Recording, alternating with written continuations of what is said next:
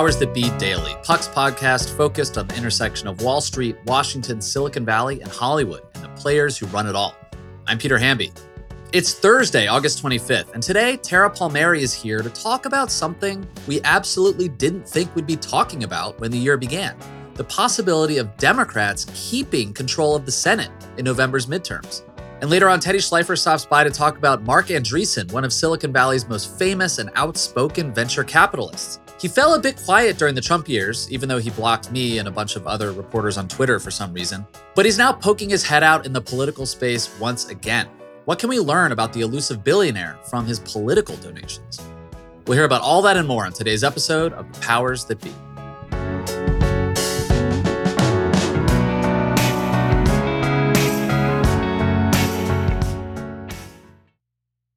Are you tired of sleeping hotter than hell? I sure am. I sleep hot. There's something crucial about sleep that eludes us when we're too warm, too uncomfortable, and too caught in the web of our own thoughts to drift off.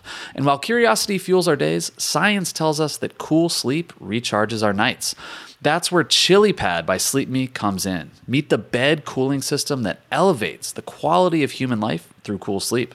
The ChiliPad bed cooling system is your new bedtime solution. I love it. It lets you customize your sleeping environment to your optimal temperature, ensuring you fall asleep, stay asleep, and wake up refreshed.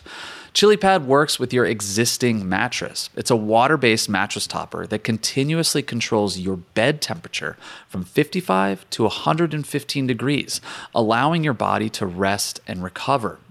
This isn't just about escaping the heat, it's also about optimizing your sleep for better health, more energy, and improved physical and cognitive performance, which I obviously need hosting a podcast.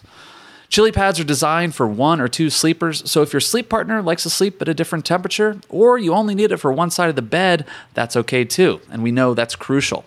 Plus, you can schedule automated temperature changes to trigger deep sleep. But when I'm at home, Chili Pad solves those problems. So trust me on this one. Visit sleep.me slash powers to get your ChiliPad and save up to $315 with code POWERS. This offer is available exclusively for Powers That Be listeners and only for a limited time. Order it today with free shipping and try it out for 30 days. You can return it for free if you don't like it with their sleep trial. Visit www.sleep.me slash powers because you're not just investing in better sleep, you're creating a better life.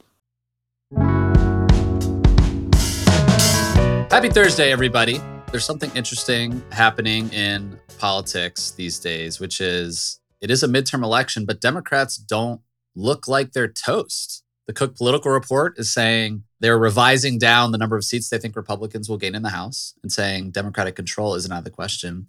And Mitch McConnell has come out and said that Republicans might not actually win back the Senate.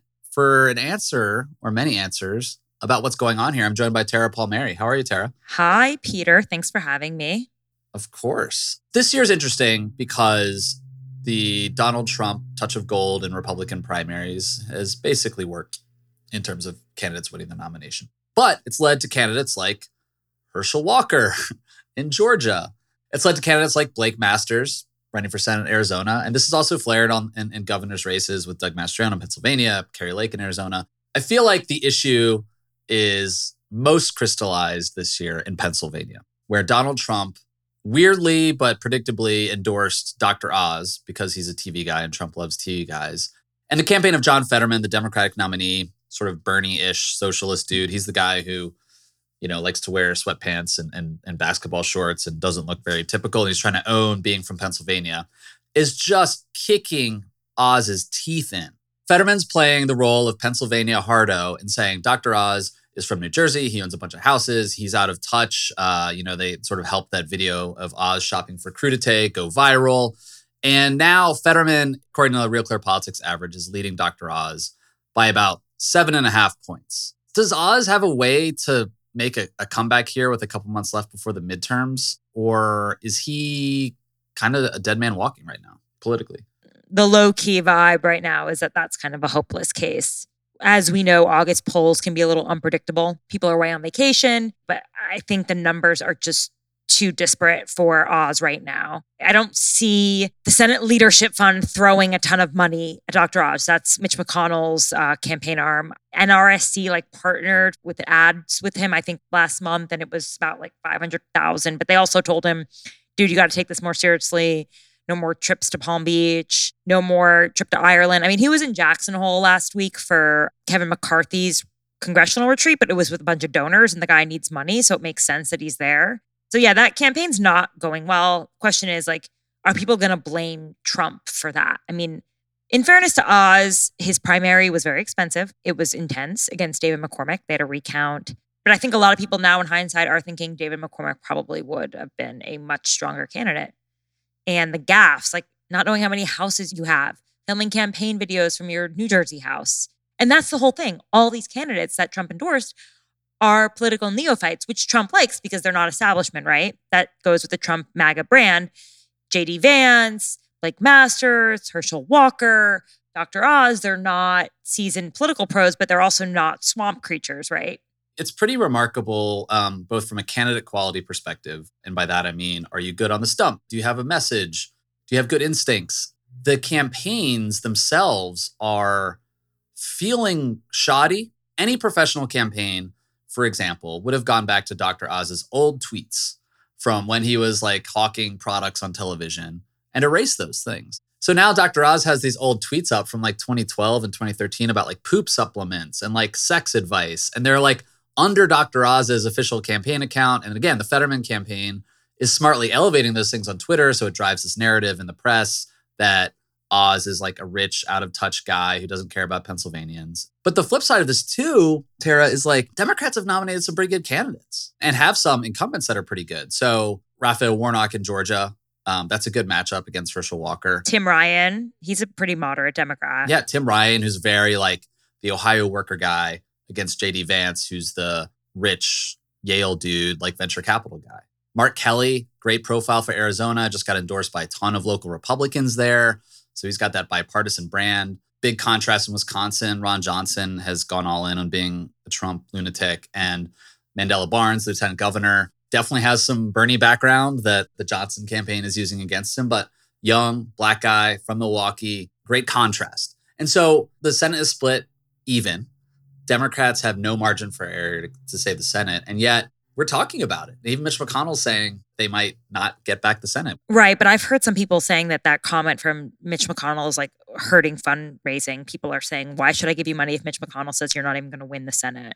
The one thing that all these candidates that are struggling have in common is that they were endorsed by Trump. So it's like right now the blame game is already sort of happening. It's just real low key finger pointing like, is it McConnell's fault? But everyone's sort of complaining too that Trump has sort of hijacked the messaging again. Whereas they feel like they're not talking enough about crime, the economy. They don't want to talk about abortion. They don't have an answer to that. Steer away, right?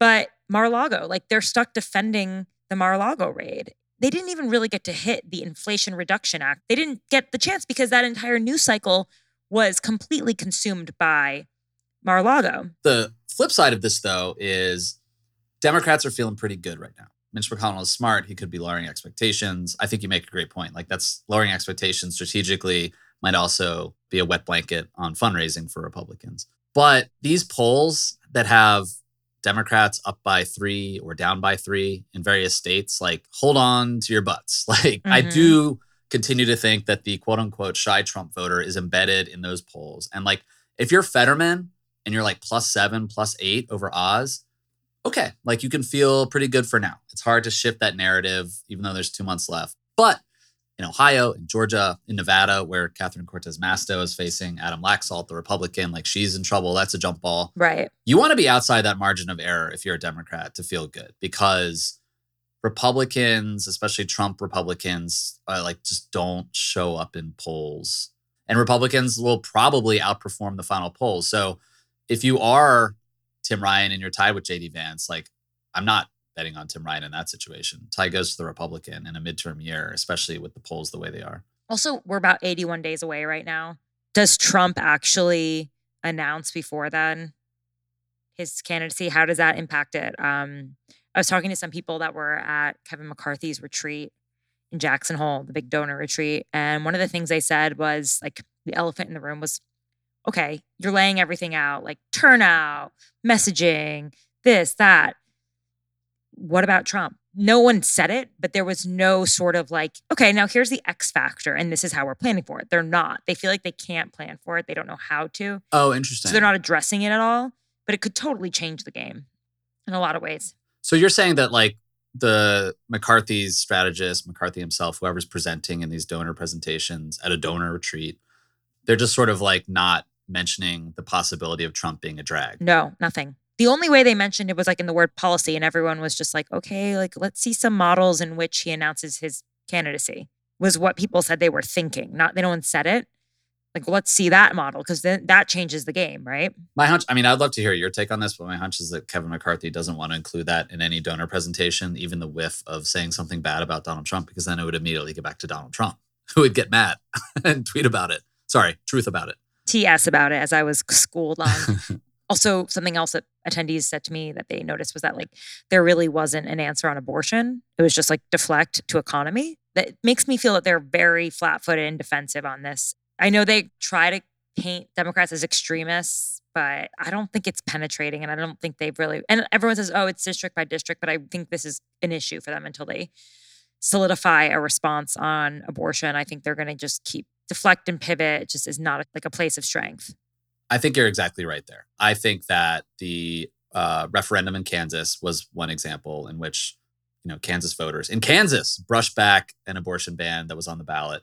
And most of the new voter registrations in Kansas were women. We have seen uh, just on Tuesday, Pat Ryan won by five or six in a Trump district because most of his messaging was around abortion and the government keeping their hands off of women's health decisions. And I haven't seen anything to the contrary that Republicans are pretty flat footed on this right now. It's hard because some of them are saying 15 weeks, some of them are saying like all out ban. There's no sort of unified messaging on this. It's the dog that caught the car. I mean, like, yeah, Republicans have been running on abortion for 40 years now. Yeah. But it's been an oppositional. We're going to overturn Roe. We need to do this. And it's been able to rally people. Okay, now you caught the car. Now what?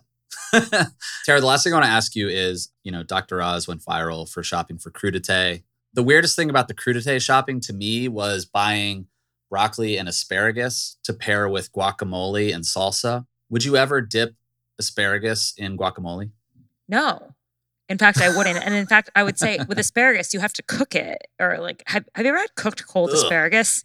Not something I like asparagus, but I don't want it cold yeah, and dipped no. in guacamole. Also, I feel like the whole world was like crudité. It's like, oh, this guy's been to France a lot. It's certainly true that it doesn't look like he's been to a grocery store a lot because uh, he said he bought a head of broccoli and it was like instead of saying it was by the the weight, like the cost per weight, he said this broccoli costs five dollars, and you're like, no, dude, you weigh broccoli by the pound at grocery stores like most vegetables. I think you got to go if you're Dr. Oz, just be like Trump, like I'm rich, I don't go to grocery stores right?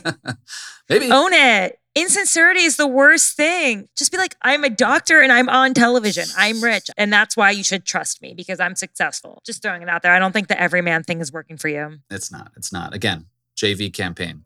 Um, all right, Tara, thank you so much. We'll have you back soon. Thank you. When we come back, Ben Landy speaks to Teddy Schleifer about billionaire investor Marc Andreessen, who's dipping his toe back in the political waters.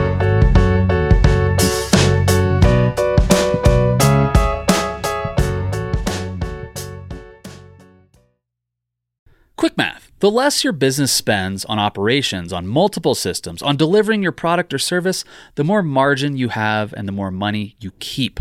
But with higher expenses on materials, employees, distribution, and borrowing, everything costs more. So to reduce costs and headaches, smart businesses are graduating to NetSuite by Oracle. NetSuite is the number one cloud financial system, bringing accounting, financial management, inventory, HR into one platform and one source of truth. With NetSuite, you reduce IT costs because NetSuite lives in the cloud with no hardware required, accessed from anywhere. You cut the cost of maintaining multiple systems because you've got one unified business management suite.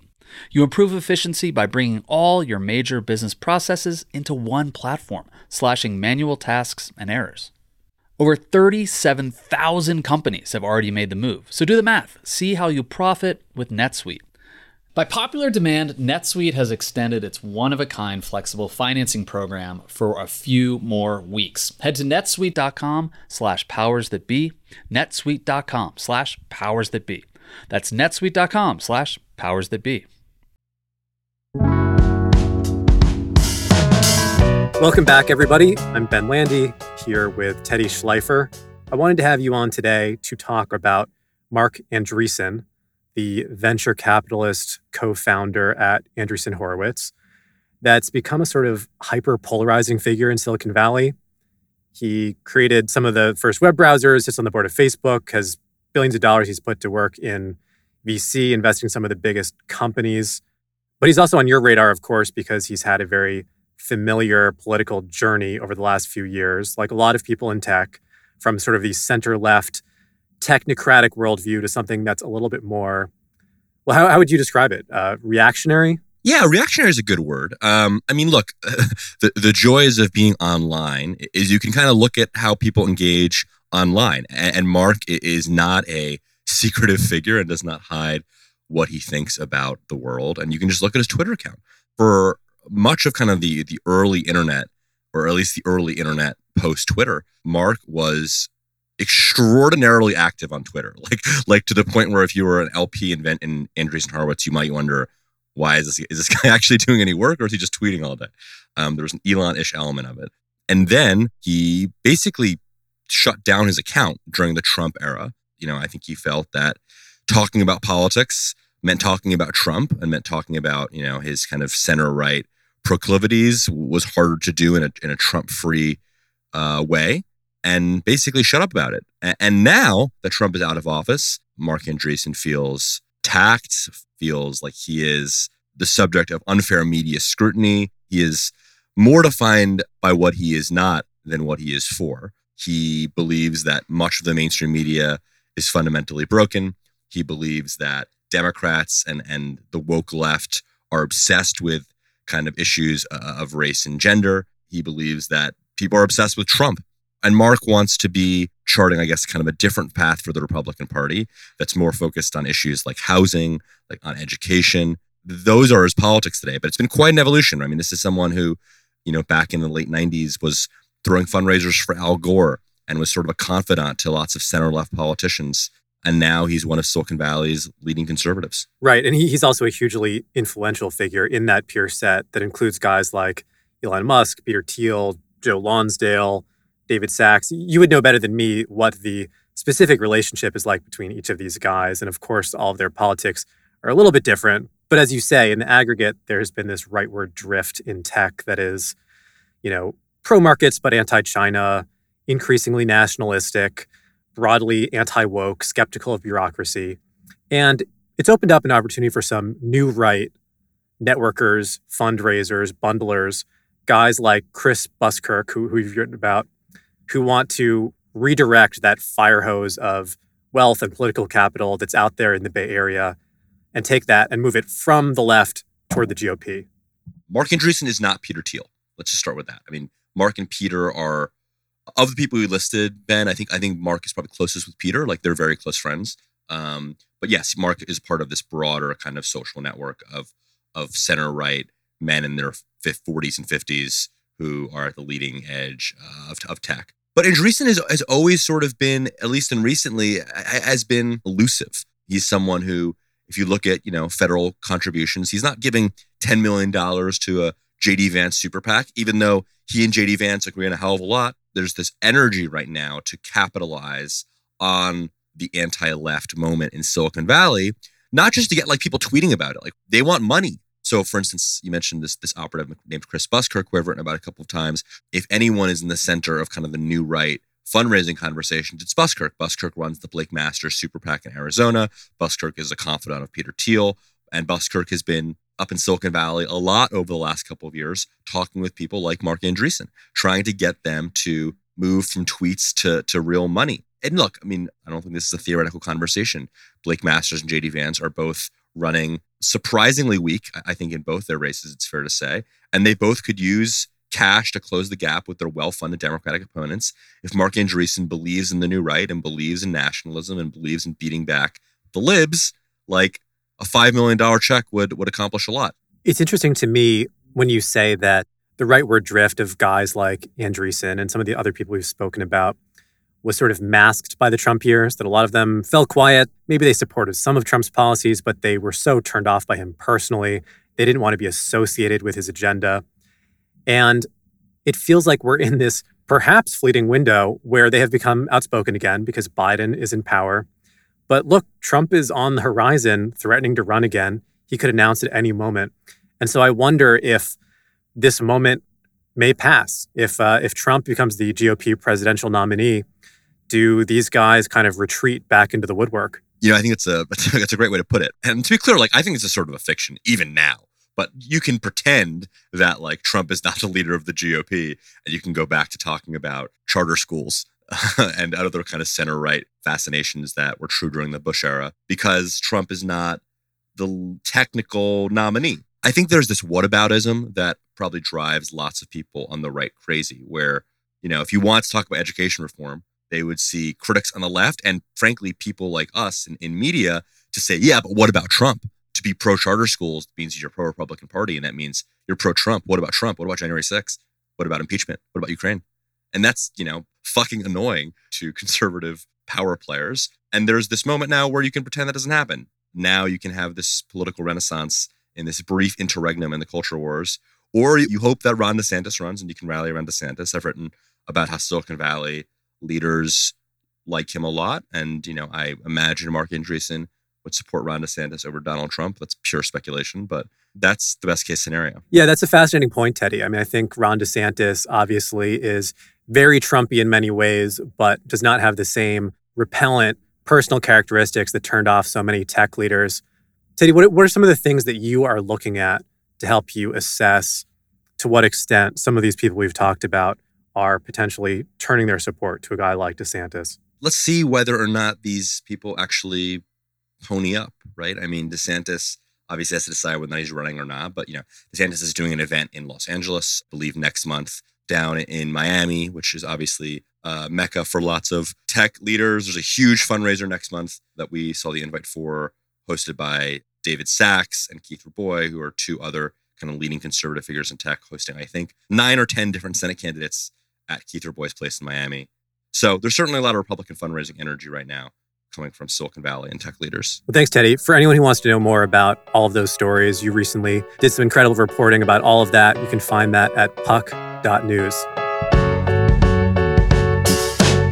Thanks so much for listening to another episode of The Powers That Be. As a reminder, The Powers That Be is the official podcast of Puck. We'd like to thank Ben Landy, Liz Goff, and Alex Bigler for their editorial and production guidance.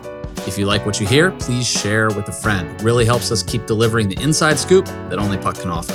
Follow us on Twitter at Puck News. I'm Peter Hamby. See you tomorrow. This has been a presentation of Cadence 13 Studios. Please listen, rate, review, and follow all episodes wherever you get your podcasts. The Powers That Be Daily is executive produced by John Kelly, co founder of Puck, and Chris Corcoran, chief content officer and founding partner of Cadence 13.